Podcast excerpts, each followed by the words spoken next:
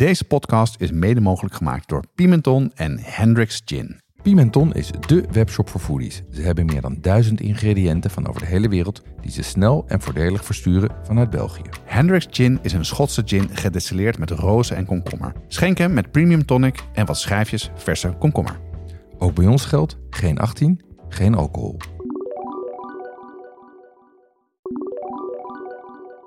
Jeroen, wat staat er deze week eh, op het menu? En voor deze eerste week van het jaar, die wat eh, morgen begint, hebben we comfortfood zonder vlees. ehm, en eh, een klassieker uit Nederland en eentje uit Frankrijk. En een heerlijke stampot.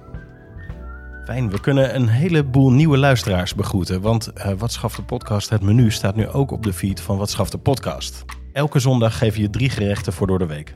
Dus in totaal hebben we nu zes afleveringen per maand voor je. Twee keer Wat schaft de podcast op donderdag. En vier keer Wat schaft de podcast het menu op zondag. En daarin zit het weekmenu. Ehm, volg ons vooral op, eh, op onze feed. Druk even op dat knopje, kan je nu doen. Dan krijg je een seintje als er een nieuwe aflevering is.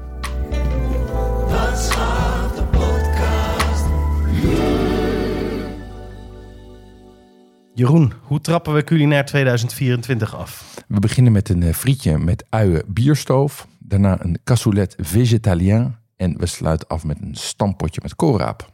Dat eh, frietje uien bierstoof. Dat klinkt mij als een eh, frietje stoofvlees of een frietje soervlees. Vertel. Ja, precies, precies dat is het. Ehm, het, is een, het is een hele lekkere combi van een diep zoet stoof, stoofje. Dat je op zoute friet met mayo gooit. Zoet, zout, krokant, smeuig, umami. Alles, maar dan dus zonder vlees. Oké, interessant. En, en zit daar dan een eh, vleesvervanger in? Ja, dat dacht ik eerst ook. Paddenstoelen of zo, of seitan of eh, een van die Mhm. dingen. Maar nee, er zit gewoon heel veel uien in. En je laat het lang stoven. Eigenlijk net als met een, eh, als met een uiensoep. Het is een soort hele dikke uiensoep. Maar dan met gember, kruidnagel, nootmuskaat en een zoet zuurtje. Ehm, dat zo kenmerkend is voor bijvoorbeeld eh, zuurvlees. Oh ja, precies. En je had het ook over bier. Ben ik benieuwd naar. Ja, natuurlijk ben jij benieuwd daarnaar. Ehm, eh, you had me at beer. Ja, wat je, wat je doet hier is bruin bier. Ehm, dat is, eh, en dit is een uitstekende moment om dat laatste flesje kerstbier of bokbier of Christmas ale of cranberry klets of wat dan ook doorheen te gooien. Ehm, want dat geeft een zoetje en een zuurtje eh, en naast de mosterd en de bruine suiker die er al in zitten. Oh, daar kan ik me helemaal iets bij, eh, bij indenken. En maak je die friet zelf bij dit gerecht? Nou, als ik nog zelfgemaakte friet in de vriezer heb liggen, dan doe ik dat wel. Ehm, maar vaak maak ik het ook gewoon met, eh, met ovenfrietjes. Ik heb een nieuwe krachtige hete luchtoven en dat gaat eigenlijk, gaat eigenlijk heel goed. En, eh, en werkt dit in een eh, airfryer? Heb je daar ervaring mee? eigenlijk? Nee, daar heb ik geen ervaring mee. Eh, ik ken wel mensen die ook kunnen koken, die toch enthousiast zijn over de airfryer. Dus ik heb geen, geen pertinente haat. Wel een vooroordeel, maar geen haat. Ehm, ik ken overigens niemand die, hem- die hem mooi vindt, de airfryer op het aanrecht. Nee, die dingen worden links en rechts ook wel het kasteel genoemd, hè? Niet voor niets.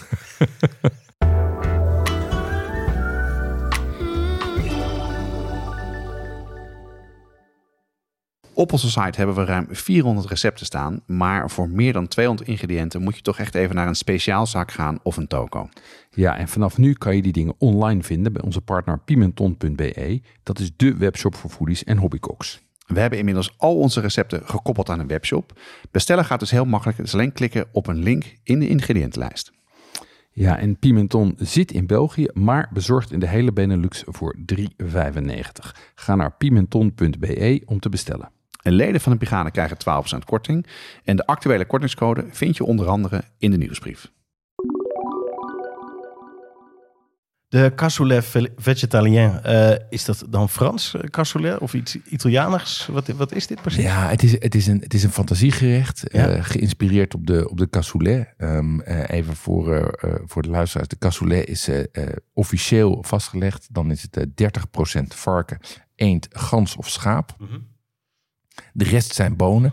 Het is dus een heel stevig en, en zwaar gerecht uit, eh, uit de Languedoc.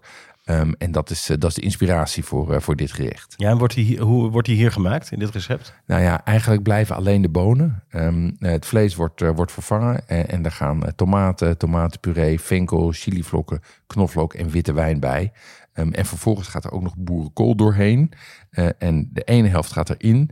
En de andere helft die bak je even in de oven kokant. Oh ja, En die doe je er als chips bovenop. Wat dus ook nog een, eh, een, Ja. een crunch geeft. ja lekker.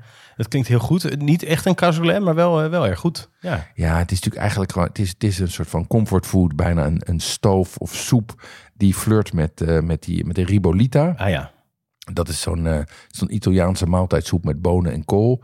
Ehm, dus van mij mag je ook gewoon de, de, de associatie met cassoulet vergeten. Maar Ja. het is wel gewoon een, eh, een heel, lekker, eh, heel lekker gerecht. Ja, ik eh, begreep het. Het komt uit het boek Bourgondisch met de OE, Bourgondisch. Wat is hier dan Bourgondisch aan met de OU? De, de schrijfster Eva Postuma de Boer, die eh, heeft eh, al jaren een, eh, een huis in de Bourgogne. En daar heeft ze drie jaar gewerkt aan dit boek. Dus dat is zeg maar de link naar de Bourgogne. Ehm, en het startpunt zijn wel vooral Franse gerechten. Ja. Eh, want zoals ze zelf zegt, de Franse keuken is nog heel erg vleesgeoriënteerd. Ja. Ehm, en, en zij heeft hier dus in de Bourgogne zitten werken aan een boek met Franse geïnspireerde gerechten, maar dan zonder vlees. Oh, dat is wel uniek in zijn soort dan inderdaad. Staan er alleen maar vega gerechten in het boek? het, is, het is, het is groente-centric. eh, Ja. Wat is het? De vegetable first. Ehm, maar er staat ook een klein beetje vlees in. Er staat ook gewoon een, een kalfstartaar in. Dus het is wat dat Oh ja. betreft niet, heel, eh, niet heel streng in de leer. Maar de nadruk is op de groente. Ehm, en wat ik er heel fijn aan vind, is dat het eh, per seizoen is ingedeeld. Oh ja. Dus alle gerechten die we, die we nu noemen, die komen uit winter. En dan Ja. het hoofdstuk hoofdgerechten winter. Oh ja, precies. Nou, dan maken we ook een mooi bruggetje naar, eh, naar die volgende. Een winterse stampot. Ja, een, eh, de, precies. Een eh, winterse stampot met Ja. precies. Ehm, dat, is een, dat, dat is ook grotendeels een, een vega gerecht. Hier zitten wel een, een paar plakjes eh, chorizo, of chorizo moet ik zeggen, op. Ehm, en verder zitten er aardappels, witlof, walnoten en dus weer die koolraap in. Ja, daar wilde ik het ook even over hebben toen ik het recept zag. Koolraap, meiraap, koolrabi. Hoe, hoe zit dat ook weer precies? Ja, dit maak je met, eh, met koolraap. Ja. Dus, eh, dus de eerste. Dat is een eh, vrijwel ronde, grote, paarse met gele knol. Daar zit geen blad aan. Wel nog een aanzet van het blad, maar het blad zelf meestal niet. Ehm, en dat heeft een beetje een zoetige smaak. En dat is een echte wintergroente. Dat vlees van binnen is vrij gelig overigens. Ja. Oh ja, en dat is, dat is echt iets anders dan de koolrabi. Ja, de koolrabi is echt iets heel anders. Ehm, eh, dat is een, die is veel kleiner. Die is zeg maar een centimeter of acht. Die is een beetje plat, als een, eh, als een mandarijn zeg maar qua vorm. En heel licht groen. Ehm, eh, en daar zit het blad zit aan de bovenkant, maar vooral ook aan de zijkant van de knollen. Aan de zijkant van de knollen heb je een soort van uitlopers eh, van dat blad. Soms zijn die uitlopers afgeknipt, soms zit er echt nog blad aan. Ja. Ehm, en die smaak is ook heel erg anders. Dat is echt een, een koolachtige smaak. En het is een zomergroente. Ja, dus die koolraap eh, groot en een wintergroente. Groente, koolrabi wat kleiner en wat meer een zomergroente. Dan, dan de meiraap. Ja, de, de eh meiraap die heeft het formaat van de koolrabi, dus die kleine. Mhm. Ehm, maar die heeft weer de paarse van de koolraap. Dus Oh ja. dat is, daar snap ik de verwarring. Ja, Ehm, die worden ook wel eh, raapjes genoemd. Ehm, daar zit vaak nog blad aan of een stukje blad aan. En eigenlijk zien die eruit als een soort king-size radijzen. Maar dan zijn ze paars in plaats van rood. Ehm, en zoals de naam al zegt, meiraap, is dit, echt een, oh, is dit ook echt een voorjaarsgroente. Ja, dus zo, zo groot als een radijs, maar ze smaken er niet naar. Het is echt Nee. een eh koolachtige smaak. Ja, het is echt een raapje. Ja. Eh, hier moet ik koolraap hebben in dit recept. Ja, hier moet je koolraap he- raap hebben, dus die grote paars met gele. Ja. Ehm, en als je dan eh, in het, eh, voor het schap staat en je hebt de keuze, is het wel verstandig om die kleinere en de gelere te nemen. Want die zijn lekkerder dan de hele grote. Ehm, en overigens, om de verwarring te voorkomen, nu in de winter is ook eigenlijk koolraap de enige die goed te krijgen is. Oh ja, nou wat je net zegt over die kleinere groenten, dat is sowieso wel een aanrader hè, om op te letten dat je niet voor volume en voordeel gaat, maar dat voor smaak. En dan Ja. kom je vaak uit bij de wat kleinere Ja, varianten. Zeker in de winter geldt Ja. dat bij spruitjes en zo. Dat klopt. Dat, is, eh, dat is heel verstandig. Ja, en dan verder, wat, wat doe je met eh, de koolraap in dit recept? Ja, dat is eigenlijk heel simpel, zoals, dat, zoals je dat met een stampot doet. Dus eh, je schilt hem samen met, je schilt hem en kookt hem samen met de aardappels gelijktijdig in dezelfde pan. Ja, Ehm, en dan stamp je naar eh, zongedroogde tomaatjes, eh, rauwe witlof en eh, gebakken knoflook door. ja. Ehm, en dat garneer je met plakjes chorizo en walnoten. Dus dan krijg je een soort van bordje met stampot. En dan kan je het in een ringetje doen of gewoon op het bord. En dan met daar chorizo en walnoten over. Ja, dat klinkt echt als een heel fijne, weer even een, een stampot met een nieuwe inslag. Even een nieuw eh, creatieve variant daarop. Eh, die ga ik zeker maken. Ik ga ook zeker die cassoulet eh, proberen, ook al mag ik het misschien geen cassoulet noemen. Fijn menu weer deze week.